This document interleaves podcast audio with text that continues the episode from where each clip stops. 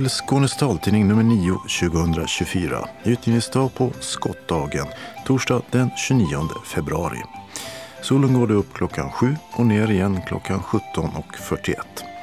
I studion Mats Sundling, Åsa Kjellman Nerisi och Dodo Parikas.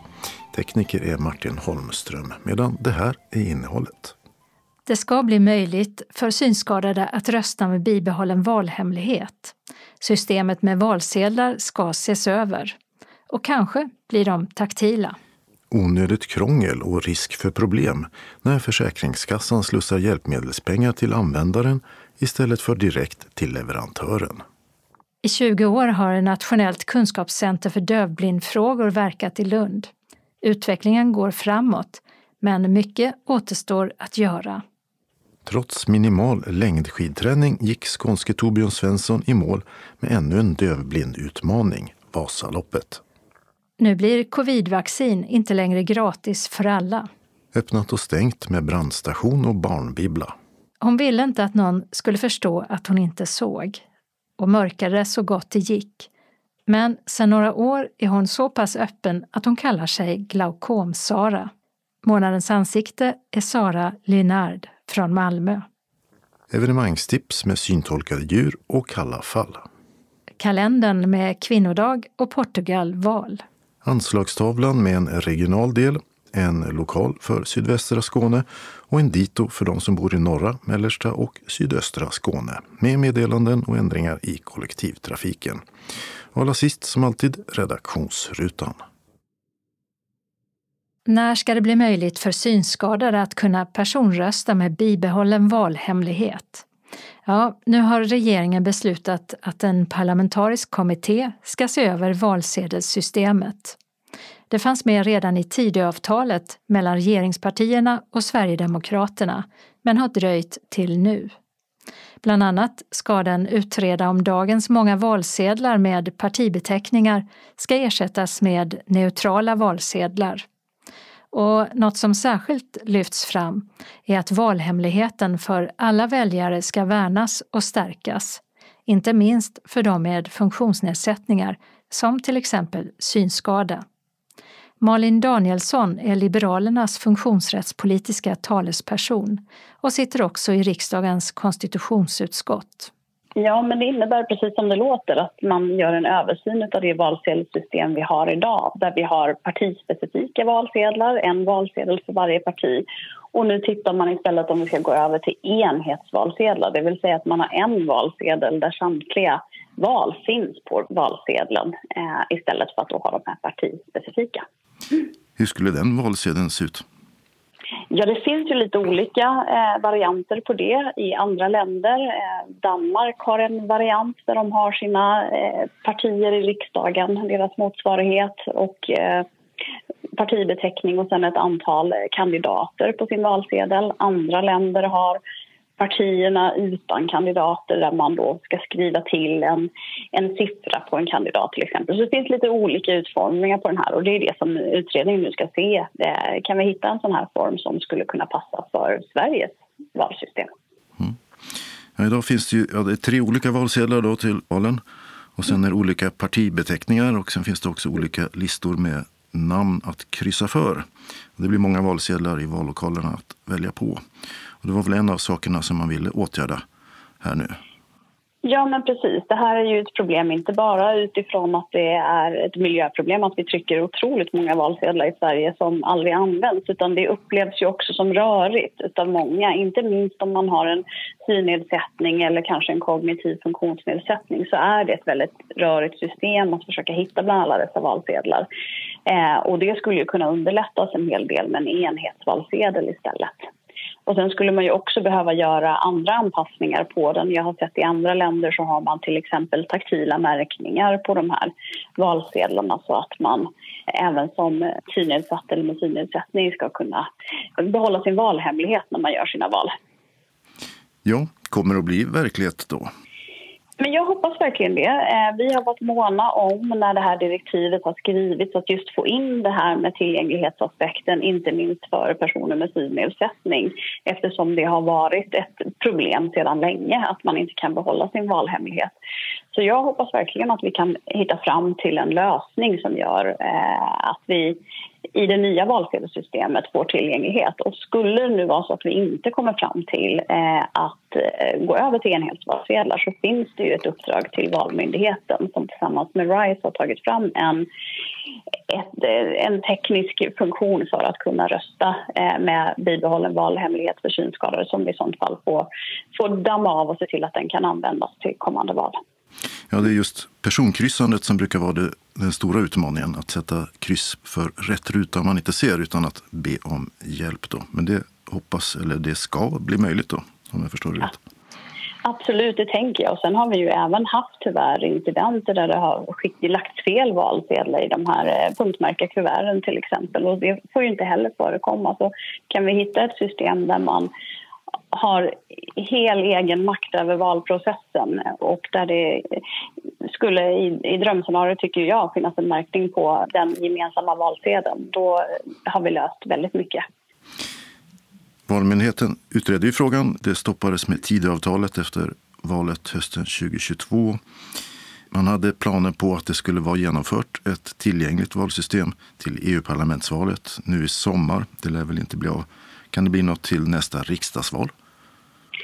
Ja, min förhoppning är ju att vi kan vara klara till nästa riksdagsval. Den här utredningen ska lämna sitt förslag den 15 september 2025 så då finns det fortfarande tid att genomföra det till kommande riksdagsval.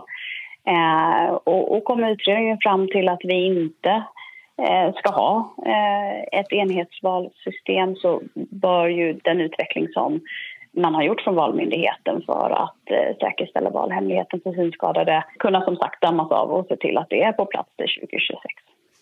Den här parlamentariska kommittén kommer man att höra synskadade, Synskadades riksförbund till exempel. Mm, I direktiven så står det att man ska ha en eh, dialog med såklart Valmyndigheten men också funktionshinderorganisationer som är berörda. Och jag förväntar mig såklart att man pratar med Synskadades riksförbund som är de, eh, det förbund som har mest insikt i de här frågorna. Men även en del andra funktionsrättsorganisationer kan jag tänka kan komma med bra inspel och mycket kompetens i den vidare processen så att det blir lättförståeligt till exempel. Så att det blir enkelt för alla att kunna lägga sin röst. Då frågar vi Niklas Mattsson som är förbundsordförande för Synskadades riksförbund. Vad säger ni om att den här kommittén har tillsatts och ska utreda valsedelssystemet? Ja, det är ju på tiden att man tillsätter den här utredningen eh, igen. Eh, vi var ju väldigt kritiska december 2022 när den nyvalda regeringen valde att lägga ner en utredning som pågick. Så att eh, för vår del så är det klart att vi är positiva till att man nu tillsätter en ny utredning för att för att få fram ett förslag. Enhetsvalsedlar är en av sakerna de ska titta närmare på och möjligen kommer att komma fram till. Vad tänker ni om det? Jag hoppas ju att man inte låser fast sig vid ett eh, utseende redan från början utan att man tar in vår expertkunskap och att vi får vara med och tycka till och ha synpunkter under utredningens gång. Eh, just om enhetsvalsedlar är det som funkar bäst eh, för oss. Det, det, har jag väldigt svårt att uttala mig om i nuläget. Men eh, vi hoppas ju som sagt på att de kommer att fråga oss så att vi får vara med och, och ha synpunkter. Om vi tittar på systemet som det är idag med olika valsedlar till de tre olika valen och för olika partier och eh, ja, personröstningen då till exempel. Hur tycker ni att det funkar idag? Vi har ju varit väldigt kritiska mot att man inte har gjort någonting åt alla dessa valsedlar med, med små texter på som man ska försöka hitta en ruta och ser man inte alls så är det ju helt omöjligt. Så att eh, självklart så är vi positiva till att man ser över detta och får bort den här omöjligheten för oss att rösta med bibehållen valhemlighet. För det är ju det är omöjligt idag. Man behöver ju fråga någon annan om man vill sätta ett kryss. Det, det går ju inte att göra själv när man inte ser. Mm. Hur skulle ni vilja att det fungerar? Ja, alltså det, vilken, vilken form av valsedel det ska vara, det, som sagt, det får man ju titta på olika förslag på. Men, men ett sätt det är ju för eh, många av synskadade som kan använda digitala verktyg så vore en digital valsedel väldigt bra. Då skulle man ju kunna lösa det själv. Men för de som fortfarande inte kan använda den digitala tekniken så behövs det ju ändå någon form av fysiskt hjälpmedel för att kunna veta vilken valsedel man tar. exakt utformning det hoppas jag som sagt att vi får vara med och försöka hitta ett bra utseende på den. Den elektroniska varianten, hur skulle det funka menar du? Ja, alltså det finns ju eh, någon som pratar om att man skulle kunna läsa av en valsedel med QR-kod med sin telefon. Och det, det, är ju någonting jag tycker man ska titta på. Men sen borde det också kunna finnas helt digitala valsedlar så att man kan eh, via sin telefon eller en eh, dator lägga sin röst. När hoppas du på att det här ska vara genomfört? Till riksdagsvalet så måste detta ju vara färdigt. Den utredning som lades ner, då skulle det ju hade man ju förhoppningar på att det skulle varit färdigt nu till EU-valet. Men eh, som sagt, den lades ju ner. Men eh, riksdagsvalet så måste det vara möjligt för oss synskadade att kunna rösta med bibehållen valhemlighet. Sa Niklas Mattsson, ordförande för Synskadades riksförbund. Vi hörde också Malin Danielsson, Liberalernas funktionsrättspolitiska talesperson, som också sitter i riksdagens konstitutionsutskott. Vilka som ska sitta i den parlamentariska kommittén är i talande stund inte klart. Men förslagen ska alltså presenteras i september nästa år, ett år innan nästa riksdagsval. Reporter var Mats Sundling. Tidigare slussade Försäkringskassan beviljade bidrag för arbetshjälpmedel direkt till leverantören av dessa. Men numera tolkar Försäkringskassan lagen så att arbetstagaren själv måste ta emot pengarna och med dem betala för till exempel en punktdisplay. Något som kan betyda stora summor som i sin tur väcker bankernas misstänksamhet. Och det här berör personer utan lönestöd eller lönebidrag. Och det är ingen bra lösning, menar Marie-Louise Lindén som har en synnedsättning och startade en Facebookgrupp som skickade en protestskrivelse till Socialdepartementet.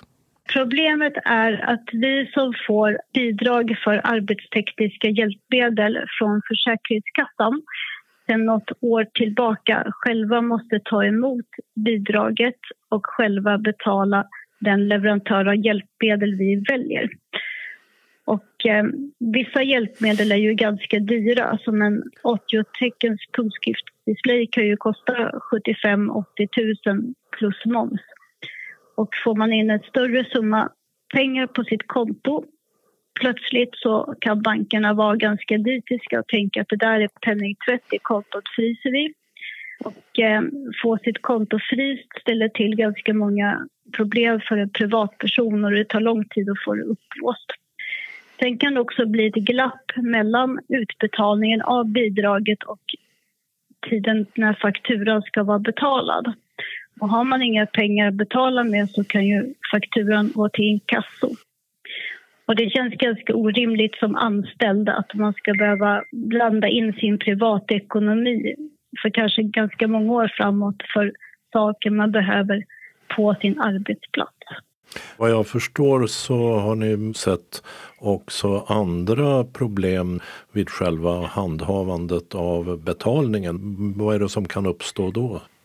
Problemet som kan uppstå som person med synnedsättning är att man kanske inte har de hjälpmedel man behöver hemma eller beviljad annat stöd i form av hemtjänsten, annat för att hantera pappersfakturor.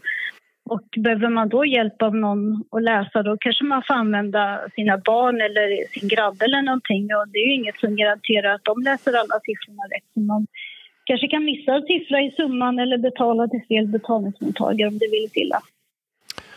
Och eh, det här gäller alltså dig själv också. Du är anställd på en arbetsplats där du har vanlig lön. Det är inte frågan om lönebidrag där. Men för de som har lönebidrag så ser det vad jag förstår alltså inte ut på samma vis. Nej, första anställningsåret utan lönestöd eller om man är anställd med lönestöd då får man ju sina arbetstekniska hjälpmedel från Arbetsförmedlingen. Och Arbetsförmedlingen ligger under ett departement och styrs av en lagstiftning. Och vi andra som inte är anställda med lönestöd, vi ska ju ansöka om bidrag för hjälpmedel hos Försäkringskassan. Och Försäkringskassan ligger under ett annat departement och styrs av socialförsäkringsbalken. Så de två lagstiftningarna skiljer sig åt men huvudmannen, det vill säga staten, är ju fortfarande detsamma. Marie-Louise Lindén är utbildad jurist och initiativtagare till en Facebookgrupp med personer yrkesverksamma inom offentlig sektor och med synnedsättning och som inte har lönestöd samt måste ha tekniska hjälpmedel för att kunna utföra sina arbetsuppgifter. Jag har initierat frågan och det visar ju sig att jag inte var ensam om att uppleva det här ett problem utan vi är åtta stycken som gemensamt har skrivit en skrivelse till Socialdepartementet, Arbetsmarknadsdepartementet och Funktionsrätt Sverige. Men sen har det tillkommit fler intresserade personer efter det. Alla är inte heller medlemmar i Synskadades riksförbund utan det här har ju varit personer som har synnedsättning som upplever det här som en otrygg lösning. Och den här skrivelsen gick iväg för inte särskilt länge sedan och ett svar har redan flutit in. Ja, exakt en vecka efter vi skickade skrivelsen. Svar från Socialdepartementet som säger att vi tycker att Försäkringskassan gör en fel tolkning men vi kan inte göra så mycket åt saken utan hänvisar oss vidare till det allmänna försäkringsombudet. Och Försäkringskassan tog vi ju kontakt med först eftersom det är de som betalar ut det här bidraget. Och då sa ju de att nej, men vi gör som regeringen säger, vi tolkar lagen rätt.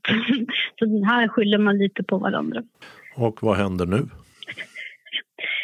Um, nu händer det att när jag har tid så ska jag informera dem som har varit med och skrivit skrivelsen vad vi har fått för svar och sen så får vi ju också höra av oss till det allmänna försäkringsombudet och säga att vi upplever situationen så här, Försäkringskassan säger så här och Socialdepartementet säger så här. Om du sticker upp fingret i luften, vad tror du kommer att hända? Det jag hoppas det är att man kommer fram till en lösning som är tryggare för varje enskild person där man inte behöver blanda in sin privata ekonomi i saker som har med ens anställning att göra. Säger Marie-Louise Lindén. Henrik Götesson, sakkunnig på SRFs rikskansli. Han menar att Försäkringskassans bedömning i den här frågan inte utgör någon bra lösning. Vi tycker inte att det är någon bra förändring. Vi förstår inte riktigt varför den behöver göras. Den har inte gjorts när det gäller hjälpmedel från Arbetsförmedlingen utan där kan man genom fullmakt eh, fortfarande på Arbetsförmedlingen betala hjälpmedel. Det är lite krångligt om man ska behöva underteckna den här underlaget när man får en fakturor och så, för den, den verkar man dessutom bara kunna få på papper också. Så det, det är verkligen inte bra. Jag vet att vi eh, helt enkelt bevakar den frågan och försöker få till stånd en förändring till det gamla systemet. Avslutade SRFs Henrik Götesson. Och den Facebookgrupp som nämndes i inslaget och som initierades av Marie-Louise Lindén, den heter Jobbrelaterat för oss med synnedsättning. Reporter var Dodo Parikas. För 20 år sedan inleddes arbetet på NKCDB, Nationellt kunskapscenter för dövblindfrågor som finns i Lund. Här samlas, utvecklas och sprids kunskap om dövblindhet. Och följdriktigt så firades födelsedagen med just delande av kunskap under ett seminarium på nätet, där experter, föreningsaktiva och forskare delade erfarenheter som sammanfattades med orden Utvecklingen har gått framåt och mycket återstår att göra. Och på taltidningens fråga om de kommande 20 åren så svarar NKCDBs verksamhetschef Helene Eng att det ser både ljust och mörkt ut. Det är mycket positivt som händer. Det forskas allt mer inom dövblindområdet. Ny kunskap som kan leda till bättre insatser och en ökad förståelse. Teknikutvecklingen går också i en rasande fart och det finns alla möjligheter att det kommer att gynna personer med dövblindhet som får ökad delaktighet och självständighet genom avancerade tekniska hjälpmedel, säger Eng till taltidningen. Men hon fortsätter. Däremot så har vi sett en negativ utveckling när det gäller att få tillgång till stöd som ledsagning, assistans eller tolk. Även att man inte alltid får tillgång till teknik som kan underlätta eftersom den inte klassas som hjälpmedel. Så NKCDB kommer därför att även de närmsta 20 åren behöva satsa mycket på att försöka påverka samhällsutvecklingen genom att bidra med kunskap om vad dövblindhet innebär och på vilket sätt samhället kan underlätta så att personer med dövblindhet får tillgång till kommunikation, självbestämmande, delaktighet och andra mänskliga rättigheter. Det menade alltså Helene Eng, verksamhetschef på 20-årsjubilerande NKCDB i Lund. I måndags var det dags. Torbjörn Svensson som bor i Rydebäck och som är dövblind äventyrare skulle ta sig an sitt fjärde Deaf Blind Challenge. Vasaloppet 2024 i öppet spår från Sälen till Mora, totalt nio mil. Och det trots att han har väldigt lite erfarenhet av skidåkning.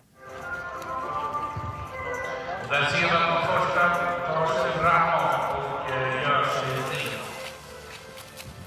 Ja, det började redan tidigt i gryningen då Torbjörn Svensson och hans team i spåret som består av hans bror Fredrik Fexe som skidade först, sen Torbjörn och därefter dövblindtolken Sara Ljungkrans gav sig iväg bland de allra första i de välpreparerade skidspåren vid sjutiden på morgonen från Sälen. Och fortfarande var det inte ljust utan pannlampor lyste upp spåren framför dem i detta kraftprov att ta sig de nio milen från Sälen till Mora. Och hela den här långa resan den kunde man följa via Torbjörn Svenssons Facebook-sida. Och med jämna mellanrum så uppdaterade framförallt hans bror Fredrik Fexe, som vi hör här hur det gick. Så, tre mil lågt. Eh, då är vi på väg upp mot eh, Isberg om jag inte minns fel. Så det är en tredjedel kört. Grymt. Kommer Torbjörn åkande här. Sara har varit strängt uppför nu ganska länge. Eh, nu är det bara uppför, upp till nästa kontroll. Sen är det lite blåbärssoppa och lite annat smått och gott där. Grymt! Och det gick väldigt bra. Och trots att Torbjörn Svensson för bara några månader sedan inte hade stått på ett par skidor tidigare. Men lite energi då och då, det behövdes. Ja, nu är vi i Mockbodarna. Andra kontrollen och det har gått eh, väldigt bra. Det är jättefint väder. Skitroligt ute i spåren. Lite energidipp, men eh, nu har jag käkat en eh, Snickers. Jag vill poängtera, jag är inte sponsrad av Snickers. Eh, och sen eh, druckit lite och tagit lite blåbärssoppa. Så nu kör vi igen. Ses sen! I spåret åkte Fredrik Fexe först med en brandgul väst och banade väg och såg till att de hade bra spår och att de inte åkte in i någon annan. Och dövblindtolken Sara Ljungkrans åkte efter och styrde med hjälp av ett vibrationssystem som Torbjörn kunde känna på sin kropp och som gav information om när det kom en back dike, det svängde eller något annat. Och efter många timmar i spåret så kunde de skida in i Evertsberg och då hade de tillryggalagt ungefär halva sträckan. Här kommer Torbjörn med sina ledsagare till Evertsberg. Det är en bragd Torbjörn, 6 timmar 42 minuter. Det här är en kille han varken ser eller hör. Han åker Vasaloppet ändå. Men här kommer Torbjörn och kör Deathling Challenge. Det är fantastiskt. Och sen fortsatte den långa färden mot målet i Mora och på sin väg ner mot mål tog de sig sedan förbi Oxberg, Hökberg och Eldris där de såg rejält trötta ut. Och Fredrik Fexe gjorde en kort uppdatering i skenet av pannlampan som återigen lyste upp det snöklädda vinterlandskapet. Ja, då är vi på väg eh, efter Eldris mot eh, Mora. Eh, bättre spår. Ser ganska okej ut. Eh, jag tror att vi kommer att klara det här elegant. Vi hörs snart. Sen var det en knapp mil kvar att skida fram till målet i Mora där de alla tre gick i mål skidande i bredd under den efterlängtade målportalen med texten i färdens spår för framtidssegrar. Jag vet inte, det är nästan så man får knäböja för båda de här. Ni som tycker att det var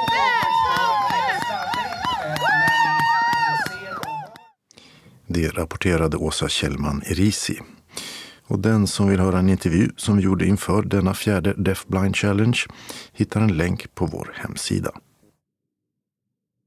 Från och med den 1 mars kommer en covidvaccinering kosta pengar för alla utom de allra äldsta och svagaste. Hittills har vaccineringen varit gratis för alla.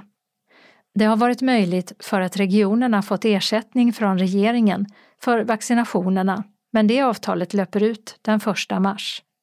Så från och med då börjar också Region Skåne ta ut en avgift av alla under 80 år. Undantagna är de som tillhör vissa riskgrupper eller är över 65 och har dagliga omsorgsinsatser.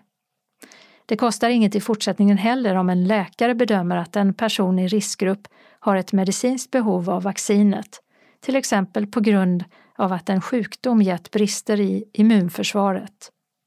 För de som inte omfattas av Folkhälsomyndighetens rekommendation eller tillhör en riskgrupp krävs en läkarordination för att bli vaccinerad och den kommer från 1 mars kosta 200 kronor. Medan Folkhälsomyndigheten i vår rekommenderar att alla över 80 år och 65-plussare med dagliga omsorgsinsatser erbjuds vaccinet. 80-plussare blir kallade av sin vårdcentral medan de med dagliga omsorgsinsatser själva får boka en tid. Som läget är nu bedömer myndigheten att immuniteten hos alla andra är bra nog att räcka fram till nästa dos inför kommande vintersäsong. De som bedöms ha en ökad risk för allvarlig covid-19 kommer i höst att rekommenderas en dos vaccin, till exempel gravida eller de som har en underliggande sjukdom. Öppnat och stängt. I Ängelholm har en ny ambulansstation invigts, men flytten från Åsbogatan till Transportgatan den gick redan för en månad sedan. I Åstorp stängs brandstationen. Planen var att det skulle vara klart 1 mars, men det tycks ha ruckats på. I Helsingborg har innovationscentret Parken invigts i Oceanhamnen. Det ska vara en mötesplats där representanter för den akademiska världen, näringslivet och andra städer ska kunna möta sina motsvarigheter från Helsingborg och finna nya arbetssätt till gagn för till exempel vård, omsorg och skola. I Helsingborg har Bruket kaffebar på Bruksgatan 8 utökat och öppnat Bruket bageri och handel strax intill på Bruksgatan 5. Dessutom har de ett ställe till, Lilla bruket på Tågagatan 31. Och I Helsingborg så stänger Buttricksbutiken på Bruksgatan under första veckan i mars. Och även i Helsingborg har Café Art på Kullagatan 58 stängt. Bromölla bibliotek har fått en ny barnavdelning. Och i Ystad har kedjan Graffiti Café öppnat på Ystad Racket Club, Spaljégatan 14. Bland annat mackor och sallader erbjuds.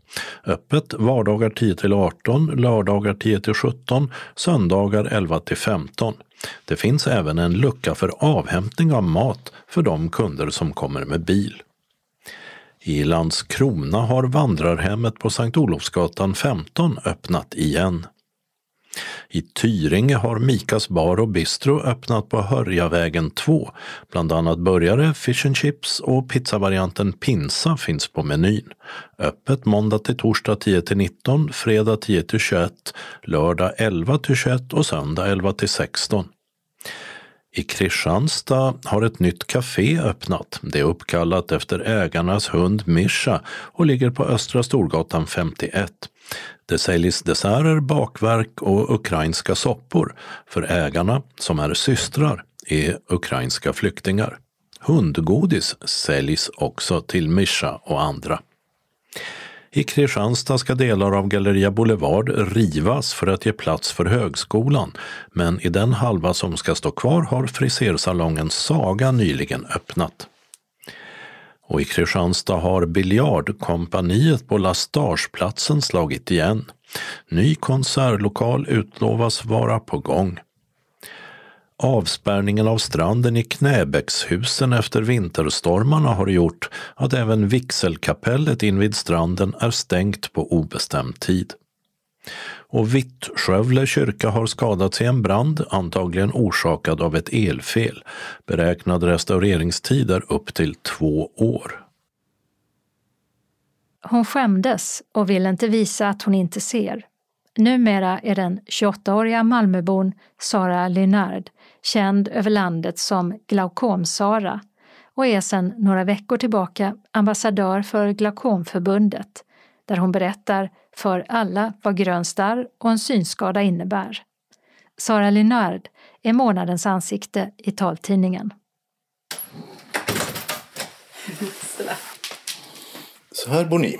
Ja, precis. Välkommen till flyttkaoset. Kartonger överallt och danssladd på hela golvet och Eltons alla saker. Och det är ju lite vad det är. Bruna flyttkartonger Yes. står staplade i hallen. Och det ligger lite saker och leksaker. Precis, akta så du inte snubblar på någonting för det brukar jag göra. Ja, ja, det är lätt hänt att trampa på något här. Ja, det är ju så. Ni är på väg att flytta då? Ja, precis. Vi ska lämna den här lägenheten om cirka en månad. Vi bor ju i en tvåa nu. Eh, och vi har ju vår son Elton på 14 månader. Så vi känner att vi behöver lite mer plats. Det är ju han som har fler grejer än vad vi har, nästan. Så vi ska flytta till en tre och en halva. Men i samma område, så det är ganska nära. Första vårsolen Ja. silar in genom persiennerna på Ja. Köpenhamnsvägen där ni bor. De är ute och leker just nu, Martin och lilla Elton. Den svåraste frågan som ett månadens ansikte får, brukar de flesta tycka det är, hur ser det ut? Kan du beskriva ditt eget utseende? Ja, det är svårt. Eh, jag har faktiskt funderat lite på hur jag ser ut.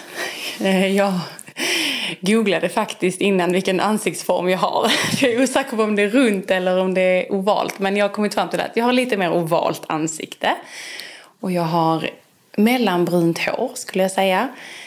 Brukar oftast ha det uppsatt. Så idag har jag en bulle på huvudet. Och jag har blåa ögon. Mitt ena öga har en pupill som är kattformad. Mm. Och det andra ögat är en protes. Men det syns knappt skulle jag vilja säga. Och eh, i min näsa så har jag en liten pärla. Det är väl hur jag skulle beskriva mitt ansikte. Kattformad pupill, ja det stämmer Ja. faktiskt. Ja. Eh, hur kommer det sig? När jag var liten så gjorde man en operation för att dra ut pupillen. Jag är faktiskt inte helt säker på vad syftet var med operationen faktiskt. Jag tror att det är för att man vill ha in mer ljus till ögat så att ögat skulle kunna ta upp mer ljus. Eh, och då har pupillen, den har sett ut så ända sedan jag var jätteliten.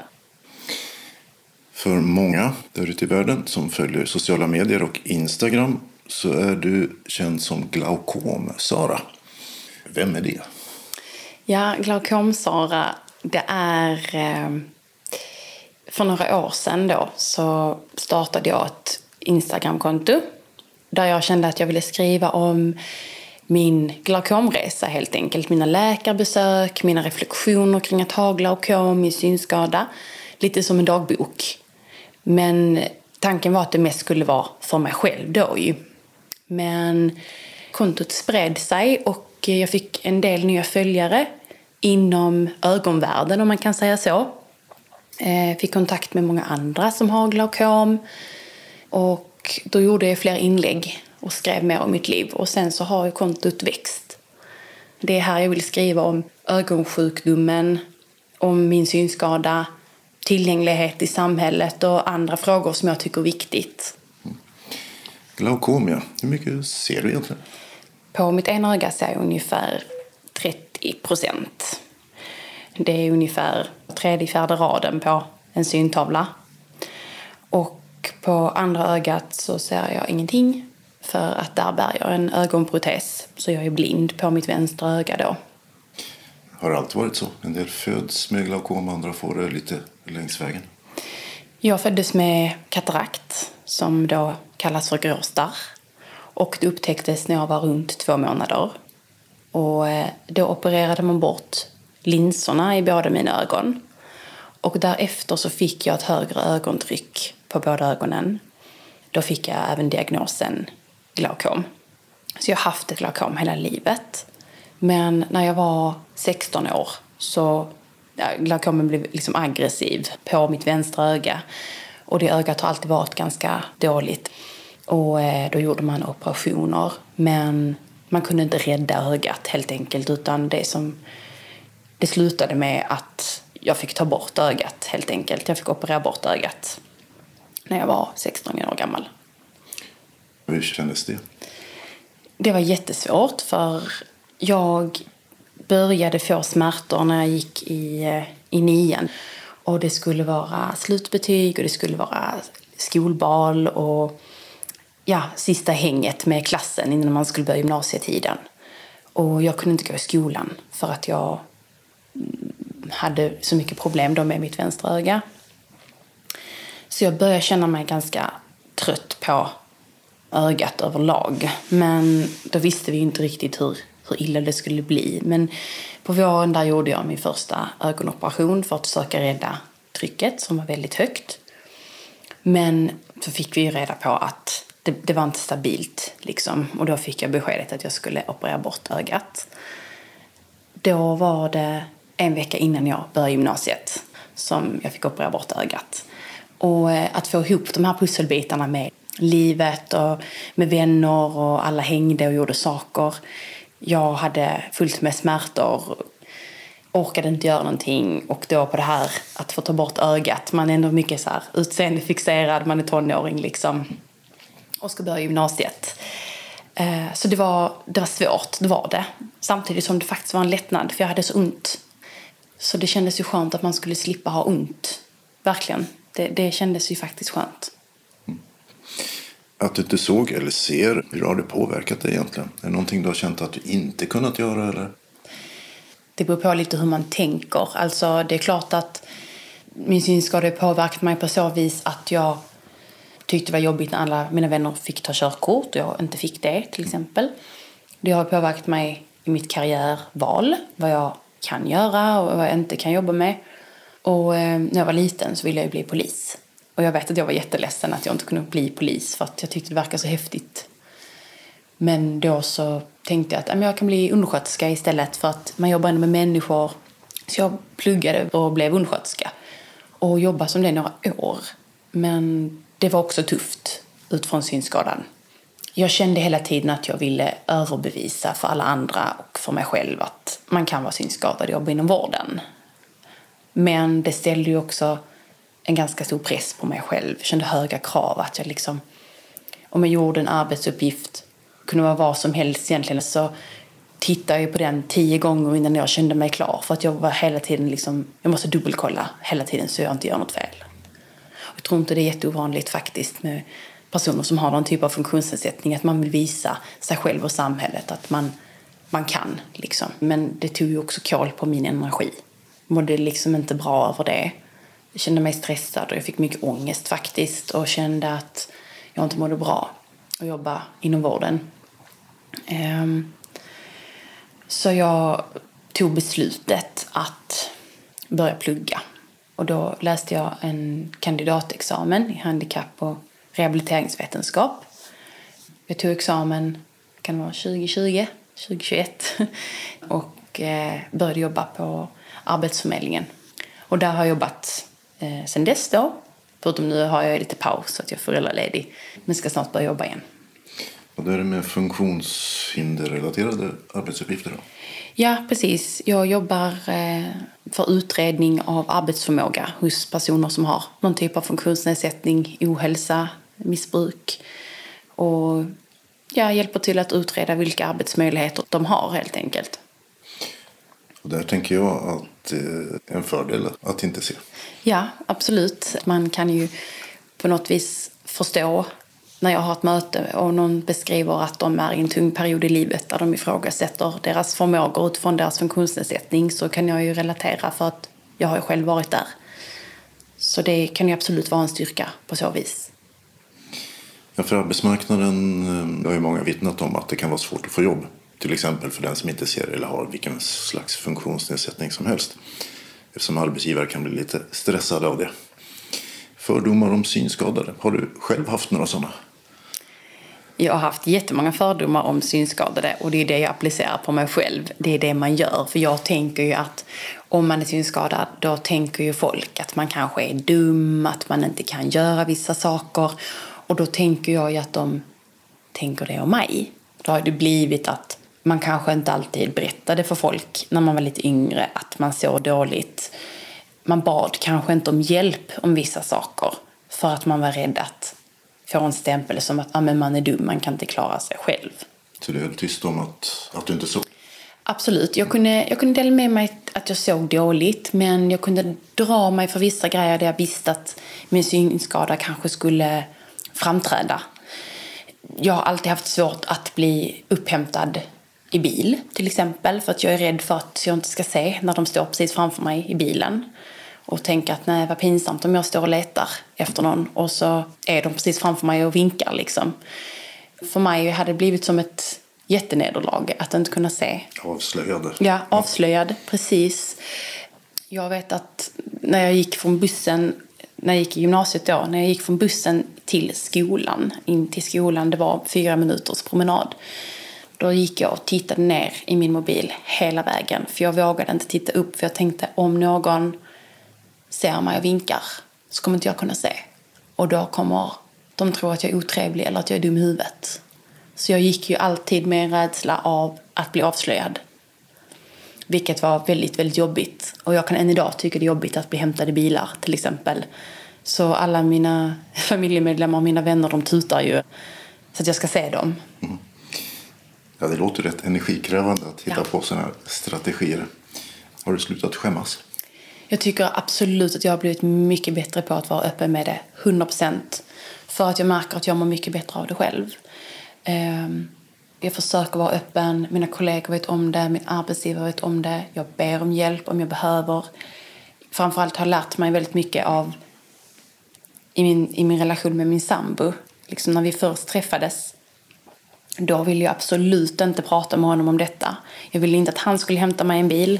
Eh, jag ville inte eh, utsätta mig själv att framstå som då dum eh, inför honom.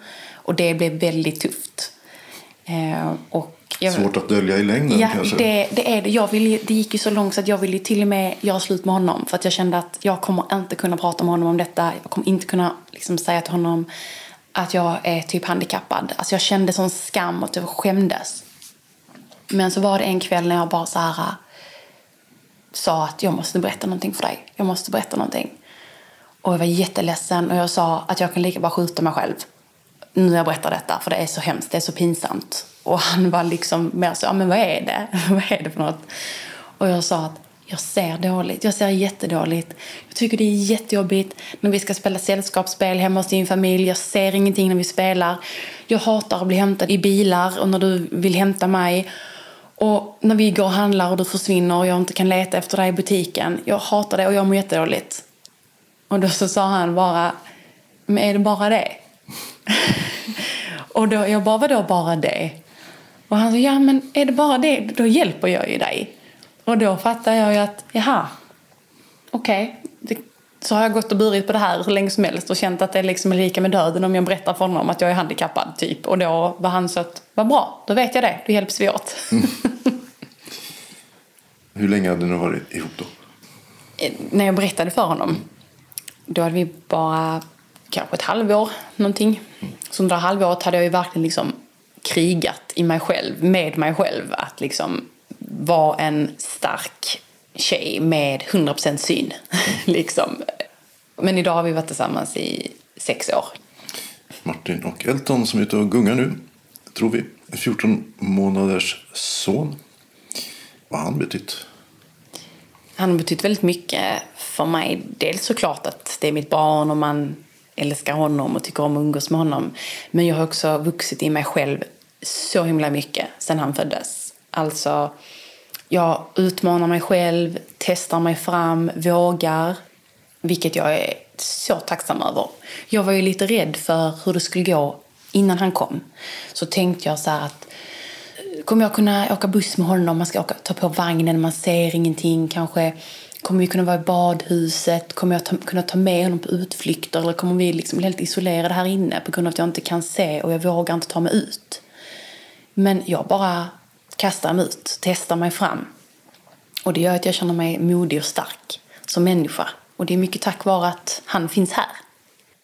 Sara Lynard startade sitt Instagramkonto Glaukomsara 2019 och har sedan dess gjort drygt 300 inlägg där hon delar med sig av sin vardag med synnedsättning, ber om och ger tips och delar information om till exempel forskning eller tillgängligheten i samhället. Eller vad hon sedan en tid tillbaka gör som ambassadör för Glaukomförbundet. Publiken är blandad, både seende och synskadade och deras anhöriga. Jag tycker att jag får bara positiv respons som det ser ut nu. Det är väldigt mycket positiva kommentarer, mycket stöttning. Ibland lyfter jag upp om jag tycker någonting är svårt eller jobbigt. Då får jag väldigt mycket, mycket stöttning, mycket fina ord. Eh, folk är engagerade. Om jag skriver att jag ska till ögonläkaren till exempel så är det jättemånga som skriver men lycka till, hoppas det går bra.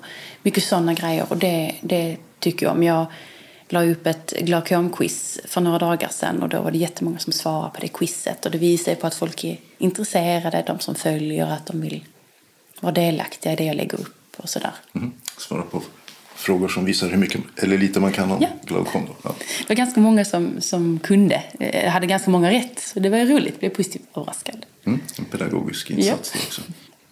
Ja, du har mobilen där. Ja. Kan du läsa något? Uh, du kan se här vad vi hittar. Här är ett inlägg som jag skrev. Det händer ju ibland när man är ute på stan, kanske med vänner och så. Att folk frågar mig vad som hänt med ögonen, mina ögon och kommenterar. Han brukar faktiskt inte bry mig så mycket om det men ibland känner man liksom att det blir lite för mycket. Så då skrev jag så trött jag blir. Trött på att få negativa kommentarer om mina ögon. Det kan vara kommentarer om allt ifrån att jag ser misshandlad ut till att jag tagit droger. Oftast ställer folk idiotiska frågor. Ja, för sådana frågor finns. Eller säger klumpiga saker. Att värdera, tolka och beskriva andras utseende är det värsta jag vet. Känns så sorgligt att det är så vanligt i vårt samhälle att värdera och påpeka varandra på ett dumt vis. Det är sorgligt att vissa människor inte har ett filter, så onödigt, så tråkigt, dumt och fel. Vi är ju fan fina alla, precis som vi är ju. Mm. Kan jag byta något fler? Ja, sen så har jag ju en tendens att skriva ganska långa inlägg. Men jag gillar ju att skriva förr, om man får säga så. Nu låter man gammal, men så skrev jag jättemycket på min dator. Alltså som dag skrev långa texter. Jag tyckte om att skriva noveller och nu när jag rensar mina gamla grejer, för när jag var liten så hittade jag, jag gjort egna tidningar med liksom rubriker och artiklar och sånt. Så att det kanske journalist man ska bli. Mm -hmm. Taltidningsjournalist Ja, precis. Det skulle vara ja. passande mm. kanske. Vad händer framöver med Glaukom-Sara eller Sara Linar? Ja, det är ju lite spännande. Jag har ju kommit igång med att föreläsa som Glaukom-Sara. Det är ju Sara Linar som föreläser såklart, men jag använder material från mitt konto Glaukom-Sara som jag lägger upp. Det tycker jag är jätteroligt och spännande och kul att jag har fått uppdrag att föreläsa. Så det hoppas jag verkligen kunna göra mer av för jag känner att det är så himla roligt för mig om man träffar mycket nya människor. Och eh, jag eh, har jag även en del samarbete på gång med, via mitt konto tillsammans med Synoptik till exempel. Det kommer hända lite spännande saker i samarbete med dem. Och eh, jag är ju engagerad i Glaukomförbundet, ideellt, väldigt mycket ideellt arbete. Jag sitter med i styrelsen där, vi har några lite aktiviteter. Så mycket sånt händer nu. Det är superroligt. Sen ska jag ju börja jobba snart igen nu, kommer tillbaka till jobbet. Så att pussla ihop det livet då när man liksom har fullt upp med det ideella samtidigt som man ska börja jobba. Det blir kul. Och så ska vi då flytta till vår nya lägenhet. Så det händer lite spännande grejer här nu, om man säga. Får vi komma in? Halloj! Kom in! Kom! Har ni varit och gungat? Hej killen! Hej! Mm. Det kommer en liten, ja, liten kille hej. i stickad tröja. I? Och samma hårfärg som du har. Ja. Tror jag. Och han har lika tjockt hår som mig också. Mm -hmm. Ja. Har du badat ute? Vatten, det skall med händer. Mm. Både står och går och kryper. Ja, det går undan alltså. Det är en ålder där det går, går fort. Ja, det är alltså, så fort han lärde sig gå så bara... Nej, du pratar också. Sist hörde vi 14 månader gamla Elton som kom in med pappa Martin Eld. Och så Malmöbon Sara Linard som alltså var månadens ansikte här i taltidningen. Reporter var Mats Sundling. Evenemangstips. Om vi börjar med syntolkat och två nya syntolkade serier för barn som finns nu på UR Play. Den första heter Vem äter vad i naturen och är en serie i tre delar. Varje avsnitt är tio minuter långt och målgruppen är barn i lågstadiet. Här får man lära sig om näringskedjor i havet och på land, men också om olika djur och deras plats i näringskedjorna. Den andra syntolkade serien är i två delar, båda är 15 minuter långa och vänder sig till barn i mellanstadiet. Allt finns på Naturens meny, är namnet på programmen och även här handlar det om hur djur, växter och människor, men också träd och svampar, är beroende av varandra. Några av frågorna som förklaras är hur ser det ut i ett hav och vad händer när en art råkar illa ut? På SVT börjar serien Vem ska jag tro på? Också den på UR den 28 februari 21.30. Det är sammanlagt sex avsnitt som går på onsdagar och den syntolkade versionen sänds parallellt i SVT 24. Serien handlar om fenomen, trender och frågeställningar som berör oss alla i vår relation till olika medier och programledare är Kodjo Akolar. Syntolkning av Helena Frank och inläsare Magnus Johansson. Skådespelaren Alba August har ju en parallell karriär som musiker och den 1 mars uppträder hon på Babel i Malmö klockan 20. Tixter säljer biljetterna som kostar 295 kronor. I Hässleholm har Kulturhuset en heldag, eller snarare tre, med olika evenemang nu till helgen. Och några programpunkter är en invigning av Kulturhusets nästa utställning av Hässleholms modelljärnväg med invigningstal av kriminalförfattaren Anders de la Motte. Lördag den 2 mars i utställningshallen. Och programmet där håller på från 11.15 till 18. Även klockan 15 samma dag är det en deckarförfattare på scen, Stefan Arnhem och Deckardårarna. Författarbesök och podd i Vita salongen. Och senare samma dag klockan 18 blir det musik med Pernilla Andersson med band i den röda salongen. Dagen efter den 3 mars finns det endast en programpunkt och det är pianisten Helge Antoni som ger finalkonsert i Röda salongen klockan 16. Den 8 mars är det internationella kvinnodagen och det uppmärksammar bland andra Lunds universitet med föredrag kring temat. 150 år med kvinnor i akademin, föregångare, förebilder, utmaningar från klockan 9 till 13 i Lux aula. Då kan man bland annat höra ett föredrag av Elsa Trolle Önnerfors som är docent i rättshistoria klockan 9.30 om kvinnors inträde på de svenska universiteten, pionjärer, förkämpar och hinder längs vägen. En halvtimme senare klockan 10 är det nobelpristagaren i fysik, Anne Hyllier, professor i atomfysik som talar under rubriken Min väg till Nobelpriset i fysik. Det handlar också om feminisering av universitetet med flera programpunkter. Vill man delta så anmäler man sig senast den 3 mars via ett formulär på hemsidesadressen ht.lu.se internationella kvinnodagen snedstreck.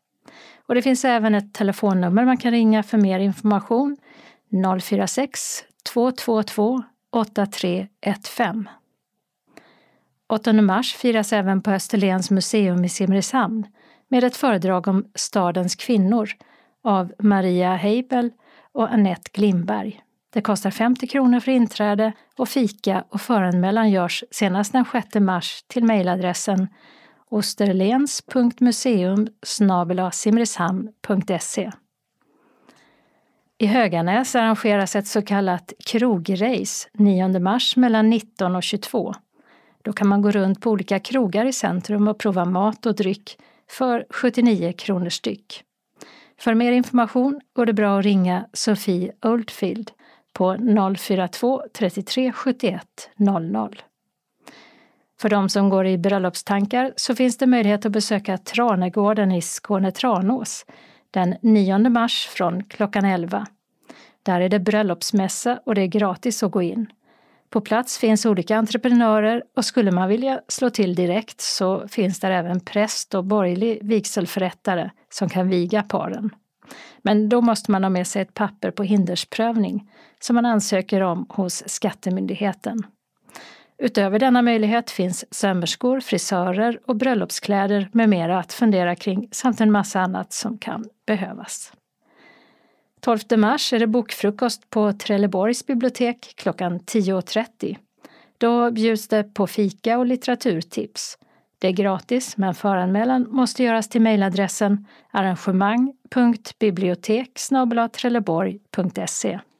Om så kallade kalla fall handlar det 13 mars klockan 14 på Medborgarhuset i Eslöv när kriminalkommissarie Bo Lundqvist, som är chef för polisens Kalla fall i Region Syd, berättar om gruppens arbete. Eslövs föreläsningsförening arrangerar och det kostar 50 kronor för icke-medlemmar. Succémusikalen Mitt om natten, som bygger på den danske sångaren Kim Larsen och hans band Gasolines största hits, är snart tillbaka på Nöjesteatern i Malmö. 14 mars är det nypremiär och sen spelas den fram till den 4 maj torsdagar och fredagar klockan 19 och lördagar klockan 14 och 19. Biljetter köps genom Julius och kostar 850 kronor. Stå upp komikern Henrik Nyblom ger sig ut på turné med showen Figaro Paninis kakafoniska dödsdans som enligt honom själv består av humor, trams och musik. Han har med sig musikern Sylvester Schlegel som bland annat är trummis i The Ark och Augustifamiljen. Det tidigare husbandet i På spåret. Skånska turnéstopp är Landskrona teater 21 mars 18.30 och Moriskan i Malmö, Folkets park 22 mars. Klockan 19, samma tid är det på Dunkers kulturhus i Helsingborg den 23 mars. Klockan 19 börjar det också på Kulturkvarteret i Kristianstad den 5 april och på Lunds stadsteater den 6 april.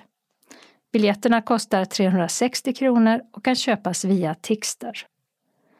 Musikjournalisten Fredrik Strage, som bland annat skriver krönikor i Dagens Nyheter, har turnerat runt ett tag med soloshowen The Fredrik Strage Festival Tour, där han berättar om de svenska rockfestivalernas historia. 22 mars 18.30 uppträder han på Kulturkvarteret i Kristianstad tillsammans med Kristianstadsbon Kristoffer Stoffe Karlsson och hans band No Tears. Biljetter kostar 250 kronor och kan bokas genom Kulturkvarterets hemsida. Komikern Petrina Solange och Ina Lundström ger sig ut på en turné tillsammans. Fredag den 12 april klockan 17 står de på Slaktshusets scen i Malmö. Dit köps biljetter genom Eventim och torsdag 18 april kommer de till Landskrona teater klockan 19. Biljetter dit kan köpas genom ksbiljettservice.se. Och dagen därpå, 19 april samma tid, är de på Ystad teater dit Eventim säljer biljetter. 20 april, också klockan 19, är det dags för Kulturkvarteret i Kristianstad att få besök och dit köps biljetter genom deras hemsida. Till Hässleholm kulturhus kommer de båda komikerna den 2 maj klockan 19. Biljetterna kan köpas genom ksbiljettservice.se. Och sista chansen att uppleva föreställningen i Skåne är på Lunds stadsteater 17 maj klockan 17 eller 19.30. Och hit är det Ticketmaster som säljer biljetter. Priset varierar från 395 kronor i Kristianstad till 465 i Lund. Biljettinformation Tixter 0771 47 70 70 Julius 0775 700 400 Eventim 0771 130 150 Ticketmaster 077 170 70 70 Kalendern för vecka 10 börjar med måndagen den 4 mars då Adrian och Adriana har namnsdag. På Kanarieön Lanzarote börjar VM i segling för båttypen 49 FX som är en typ av tvåmansjolle med trapets. Och seglingarna håller på till den 10 mars. Tisdagen den 5 mars firar Tora och Tova namnsdag. Och onsdagen den 6 mars då är det Ebba och Ebbe som firar sina namn. För 40 år sedan utbröt en ett år lång strejk inom den brittiska kolgruvindustrin när den dåvarande premiärministern Margaret Thatcher och hennes regering beslöt att ytterligare banta ner antalet gruvor i landet. Men fackföreningsrörelsen lyckades inte rädda de tusentals jobb som hotades och efter gruvstrejken minskade antalet kolgruvor snabbt.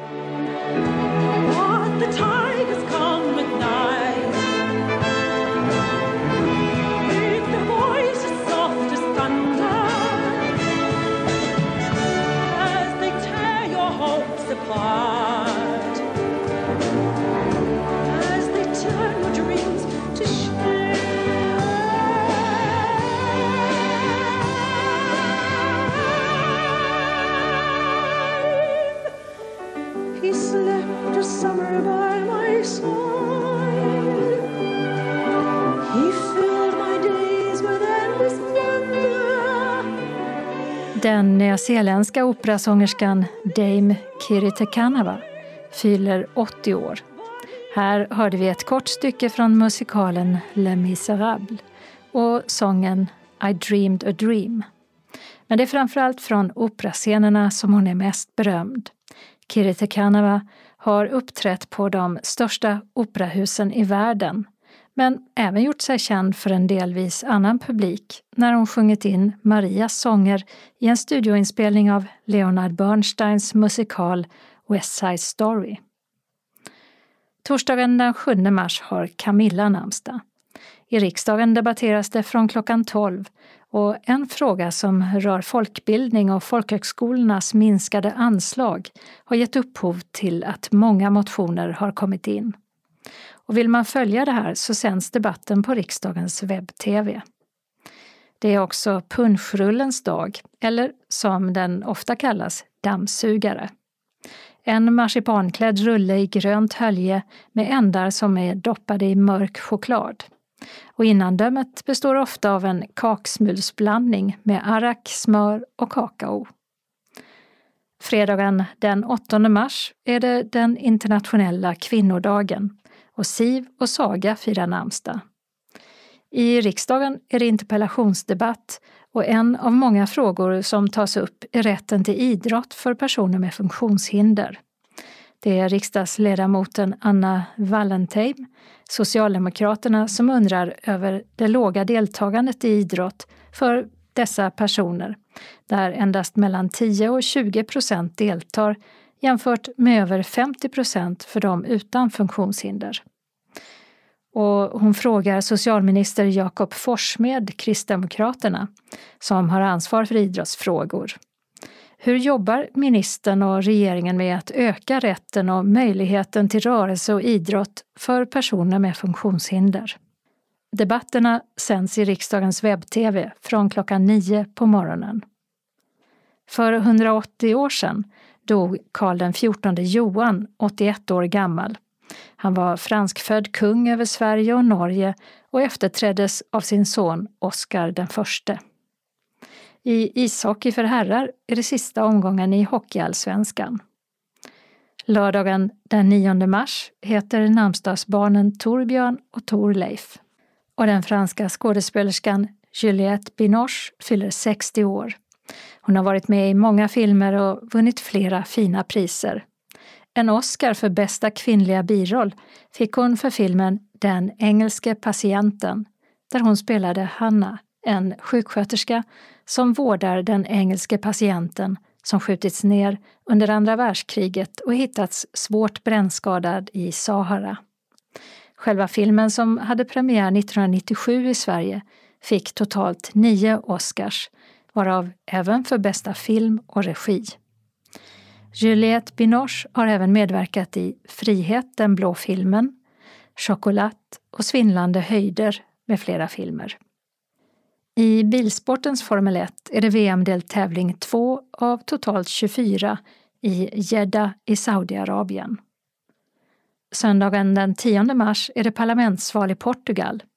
Detta efter att landets premiärminister, vänsterpolitiken Antonio Costa, avgick efter korruptionsmisstankar i november förra året. Och liksom i många andra europeiska länder ökar stödet för ett missnöjesparti på högerkanten, Chega, som betyder nog, som i att få nog. Enligt prognoserna kan de ta hem uppemot en femtedel av rösterna. Men största parti i opinionsmätningarna är hittills socialdemokratiska PSD med kring 30 procent av rösterna. Och den förre skidskytten och längdskidåkaren Jörgen Brink fyller 50 år.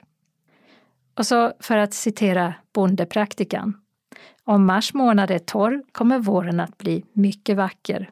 Om det åskar och blixtrar i mars är det stor risk för snö när maj månad drar in över landet. Om det är mycket dimma under månadens gång kommer midsommar att vara regnig. Och namnsdag denna söndag, det har Edla och Ada. Den regionala anslagstavlan inleds med ett meddelande från SRF Ringsjöbygden som tillsammans med ABF Mittskåne hälsar Hej och varmt välkomna på mobilutbildning som kommer att vara liknande GSM-projektet med SRF Skåne och Region Skåne. Den kursens före detta utbildare i GSM, Sara Månsson, kommer att hålla i utbildningen och visa grunderna i hur man använder en Apple eller Android-telefon eller surfplatta. Bland annat, hur hanterar man mobilen?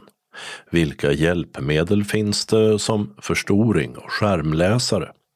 Hur gör du inställningar som passar just dig?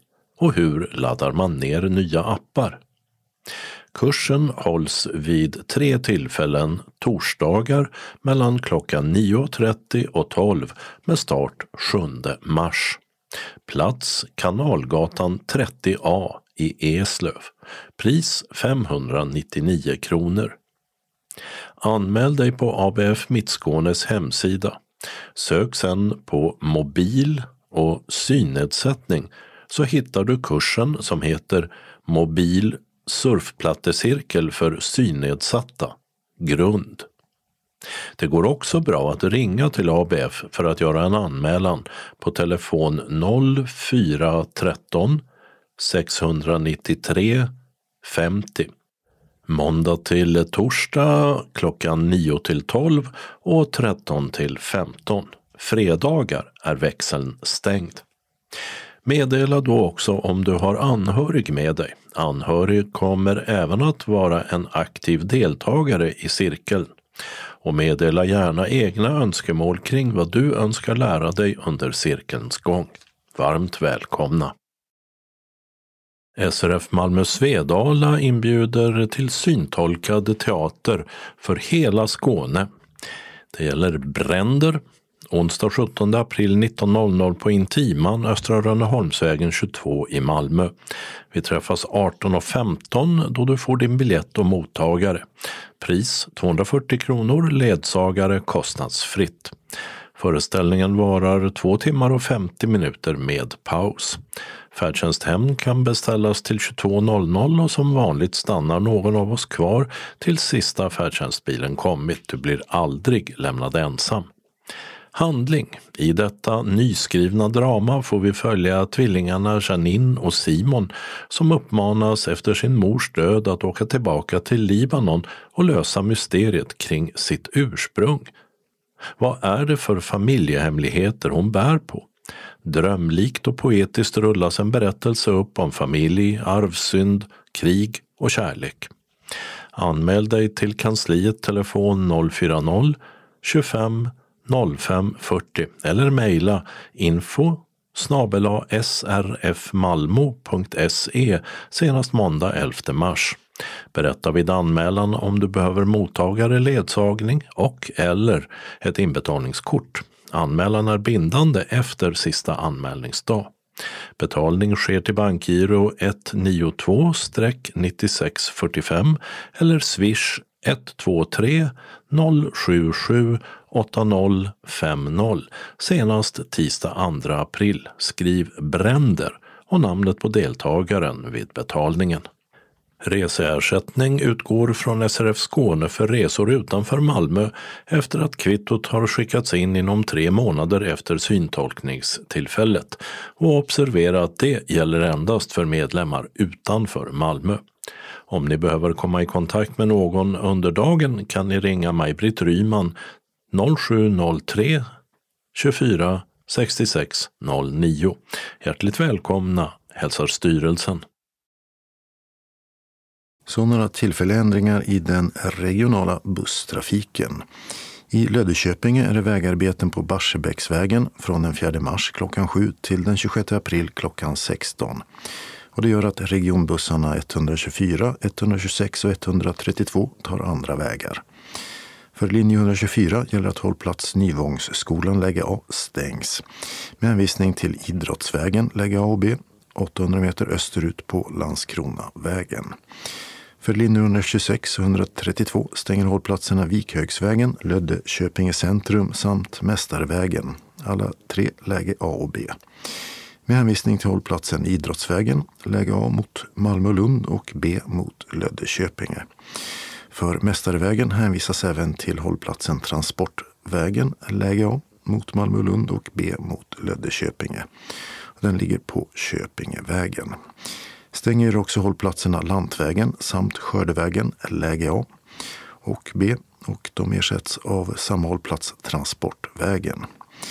Linje 126 och 132 stannar även vid hållplatserna Företagsvägen som ligger på Köpingevägen och 12 Åker.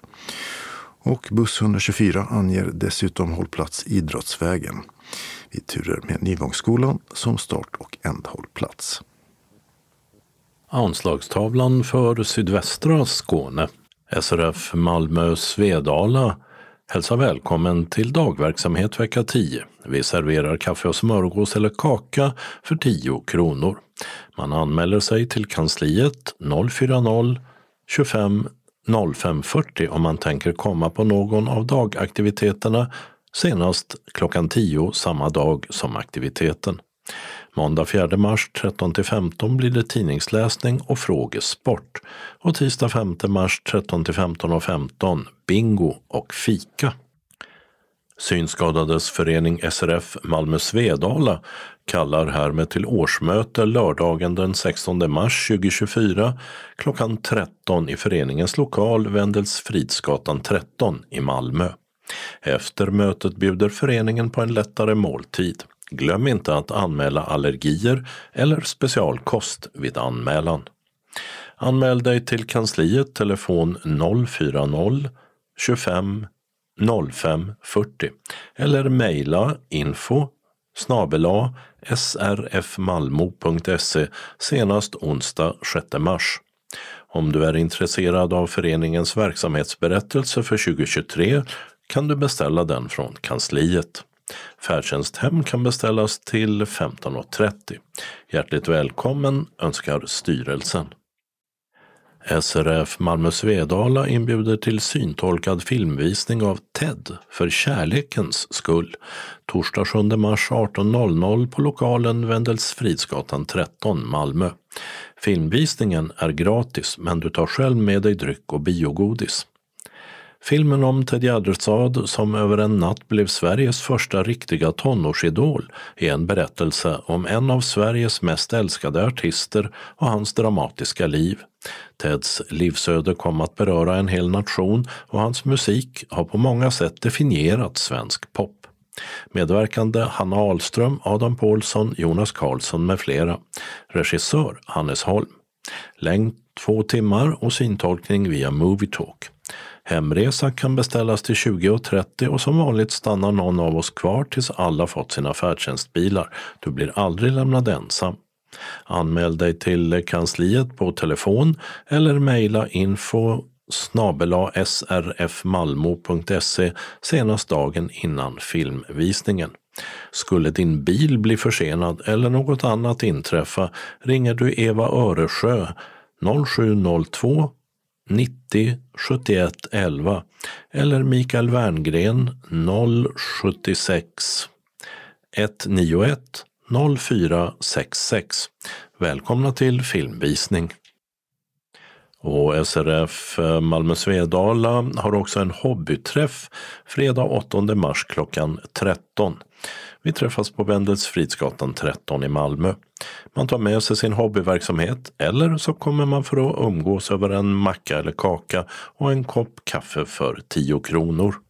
Färdtjänsthem kan beställas till 15.15. 15. Vill du vara med så anmäl dig till kansliet senast dagen innan, alltså 7 mars. Varmt välkomna önskar styrelsen. SRF Malmö Svedala hälsar välkommen till föreningen fredag 15 mars klockan 13 då Jessica Helgesson från Äldrekontakt kommer att berätta om denna ideella förening som hjälper äldre ur ofrivillig ensamhet.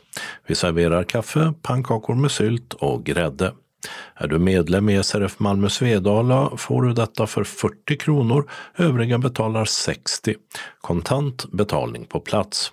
Färdtjänsthem kan beställas till 15.30. Vill du vara med så anmäl dig senast tisdag 12 mars. Varmt välkomna önskar styrelsen. Och SRF Malmö Svedala fortsätter med bastu under våren 2024. Välkommen torsdag 14 mars mellan 18 och 21. Vi badar bastu tillsammans men dopp i Öresund är inte möjligt på grund av ombyggnation vid badbryggan. Du tar själv med dig det du anser att du behöver under kvällen. Och observera, det kommer att vara gemensam bastu. Anmäl dig till kansliet senast samma dag innan klockan 12. Får du förhinder eller har frågor ring Maj-Britt Ryman 0703 24 66 09 eller Mikael Werngren 0761 91 04 66. Och slutligen inbjuder SRF Malmö Svedala till tjejträff torsdag 21 mars. Tina från Seniorshoppen är tillbaka för att visa och berätta om vårens och sommarens mode. Du kan handla kläderna kontant, med kort eller inbetalningskort och prova kläderna i lugn och ro. Vi kommer att ha visning av kläder i två omgångar. Första gruppen kommer klockan 16 och den andra kommer klockan 18 då vi alla äter tillsammans innan andra gruppen tittar på kläderna. Vi serverar ostbakelse för 100 kronor. Drycker finns till självkostnadspris. Om man har allergier eller särskild kost meddelar man det vid anmälan. Du betalar kontant på plats eller med swish till 123 077 8050. Vill du ha en trevlig kväll så anmäl dig på telefon eller mejl till kansliet senast torsdag 14 mars. Hjärtligt välkomna hälsar styrelsen. Så till sist några lokala ändringar i busstrafiken i Malmö. Där är stadsbuss 10 hållplats Tekniska museet på Citadellsvägen tills vidare avstängd av trafiksäkerhetsskäl. Resande mot Centralen hänvisas till hållplatsen Tekniska museet läge D och den ligger på Mariedalsvägen. Och resande mot Svågertorp till Tekniska museet läge C, också den på Mariedalsvägen. I Malmö stänger också stadsbuss 8 hållplats Skeppsgatan läge A som ligger på Skeppsbyggargatan två gånger om. Först fredag den 1 mars mellan klockan 9 och 15 och sen samma klockslag på måndag den 4 mars. Närmsta alternativ är då hållplatsen Kockum Fritid A som ligger utanför densamma. Anslagstavla för norra, mellersta och sydöstra Skåne. Synskadades förening Kristianstad-Bromölla samt Östra Göinge bjuder in sina medlemmar till popmusikalen The Last Five Years på Kristianstad teater tisdag 19 mars 19.00. The Last Five Years är en av senare års mest spelade och uppmärksammade popmusikaler. En ärlig historia om det finaste och jobbigaste av allt, kärleken. Häng med på en känslomässig resa där vi följer ett förhållande från början till slut men också från slut till början. Speltid cirka en timme och 30 minuter utan paus. Eva Håkansson syntolkar föreställningen. Det finns möjlighet att förbeställa fika och vi träffas 17.30 i Teaterbaren och fikar tillsammans innan föreställningen. Anmäl dig senast måndag 4 mars till Knut Torstensson 0703 87 34 37. När Knut inte kan svara så anmäl på telefonsvararen så hör han av sig. Glöm inte att uppge telefonnummer. Anmälan kan också göras på mejl till knut.torstensson telia.com. Torstensson stavas T H-O-R-S T-E-N-S-S-O-N. Ange behov av ledsagare, syntolkning, placering i salongen, det vill säga främre, mitten eller bakre raden samt eventuell matallergi. Och anmälan är bindande. Kostnad 200 kronor som betalas in efter anmälan på bankgiro 899 9245 eller swish 12 33 66 93 48. Uppge vid betalningen namn och aktivitet. Varmt välkomna önskar styrelsen. Och Synskadades förening Kristianstad Bromölla samt Östra Göinge bjuder också in sina medlemmar till kamratträff onsdag 13 mars 14 till 16.30 i Östermalmskyrkan, Lasarettsboulevarden 6. Anders och Agneta från Civilförsvaret föreläser då om hemberedskap. Efter kaffepaus kommer Ulrika från Sparbanken Skåne att berätta om framtidsfullmakt och det finns möjlighet att ställa frågor till föreläsarna. Anmäl deltagande senast onsdag 6 mars till Knut Torstensson. Och SRF Kristianstad Bromölla Östra Göinge inbjuder även till informationsträff om vardagstips och samtal. Vi känner att det finns behov och önskemål från våra medlemmar om vardagstips och samtal. Det finns mycket erfarenhet och kunskap i föreningen som vi gärna vill dela med er. Med detta kan vi bryta isolering och utanförskap. Med rätt hjälp kan man klara mycket själv. Vi har idéer om ämnen som färdtjänst, syncentralen, ledsagning, vardagshjälpmedel och samtal om vardagen. Vår tanke är att vi ska vara mindre grupper om fem till sju personer. Detta för att alla ska komma till tals och känna sig bekväma. Vi vill också att ni kommer med egna tankar och samtalsämnen när vi träffas. Det finns inget som är rätt eller fel. Om intresse finns tänker vi starta 18 mars mellan 9 och 12. Vi träffas på Café Finland, Promgatan 6, Kristianstad. En grupp startar den 21 mars 9 till 12 på biblioteket i Bromölla, Hermansens gata 22. Hoppas ni alla tycker att detta är en bra och viktig sak. Föreningen bjuder på fika. Vid frågor ring Torbjörn 0709 40 58 62 eller Tina 0706 35 41 14. Deltagande anmäls senast onsdag 13 mars till Knut Torstensson. Varmt välkomna önskar styrelsen. Så avslutningsvis några lokala ändringar i busstrafiken. I Hässleholm pågår V-arbeten på Gökropsgatan och det berör två hållplatser för stadsbuss 2. För Gethornskroken läge B som är stängd hänvisas till Norregatan läge A och den ligger ungefär 360 meter norrut på Gökropsgatan. För Backsländsgatan läge A hänvisas till Gethornskroken läge A och den ligger cirka 300 meter söderut och på Kaptensgatan. För Backsländsgatan B hänvisas till hållplatsen Bokebergsgården B cirka 300 meter österut och på Kaptensgatan.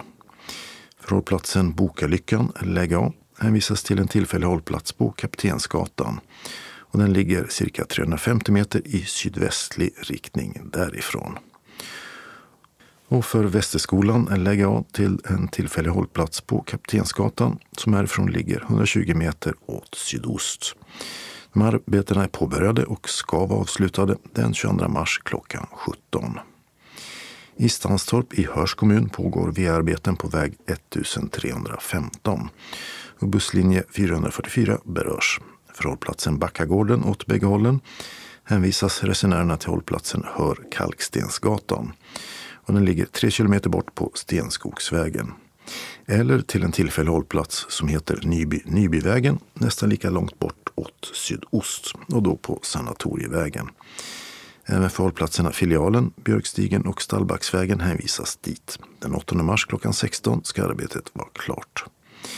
Och i Lund ska man broarbeta på Sankt Lars väg mellan den 4 mars klockan 7 och den 10 mars klockan 16. Och då blir stadsbuss 6 ändhållplats istället Sankt Lars parkering. Stängd är hållplatsen Köket, läge A och B och resenärerna hänvisas till den tillfälliga stolpen Köket, läge X som här ligger 60 meter norrut på Karpvägen nära korsningen med Sankt Lars väg. Och stängde också hållplatsen Sankt Lars A med hänvisning till samma tillfälliga stolpe som härifrån ligger 350 meter åt nordost. Och med det var det dags att sätta punkt för veckans Skånes taltidning. Nästa nummer nästa torsdag den 7 mars. Skånes taltidning ges ut av Region Skånes psykiatri och habiliteringsförvaltning. Ansvarig utgivare är Martin Holmström. Postadress Jörgen Ankersgatan 12, 211 45 Malmö. Telefon 040-673 0970. E-post Skanes taltidning snabela skane.se och hemsida skanestaltidning.se. Vi hörs igen. Hej då!